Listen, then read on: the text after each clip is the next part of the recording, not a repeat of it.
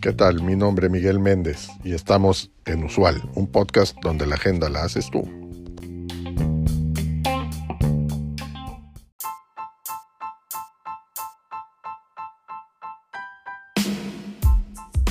Hoy hablaremos sobre la estrategia de inversión Sell in May and Go Away, o en español vende en mayo y márchate. Esta es una estrategia de inversión que sugiere vender acciones en mayo y no volver a comprarlas hasta noviembre. La estrategia se basa en la idea de que el mercado de valores tiende a tener un rendimiento inferior en los meses de mayo a octubre. Existen algunas pruebas que respaldan esta estrategia.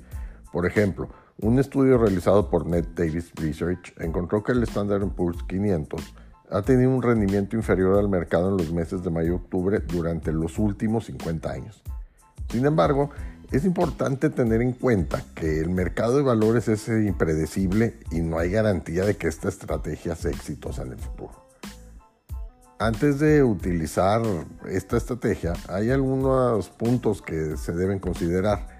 En primer lugar, la estrategia puede no ser adecuada para todos los inversionistas. Por ejemplo, los inversionistas que están cerca de jubilarse pueden no querer vender sus acciones en mayo, ya que pueden necesitar los ingresos de, de, de estas para mantener su estilo de vida, al ser su única fuente de, de ingresos.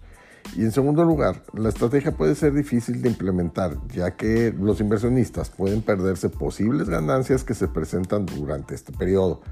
Recordemos que, que entre otros eventos que suceden en el periodo, hay dos temporadas de reportes trimestrales, lo que puede presentar volatilidad y con ello oportunidad de inversión. Y en última instancia, la decisión de utilizar o no la estrategia es, es muy personal. Los inversionistas deben considerar cuidadosamente sus propios objetivos de inversión y tolerancia al riesgo antes de tomar una decisión.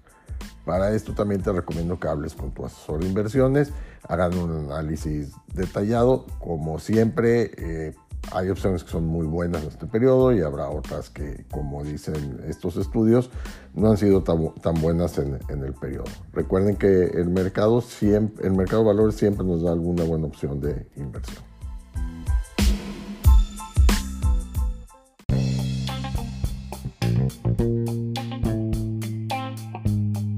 Gracias por acompañarnos en este episodio.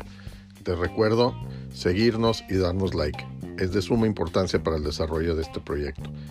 Así como también te pido que nos dejes tu mensaje de voz en el cuerpo de este podcast con el tema que quieras que tratemos en los siguientes episodios, o que nos envíes un mensaje directo en nuestro Twitter, arroba usual un podcast.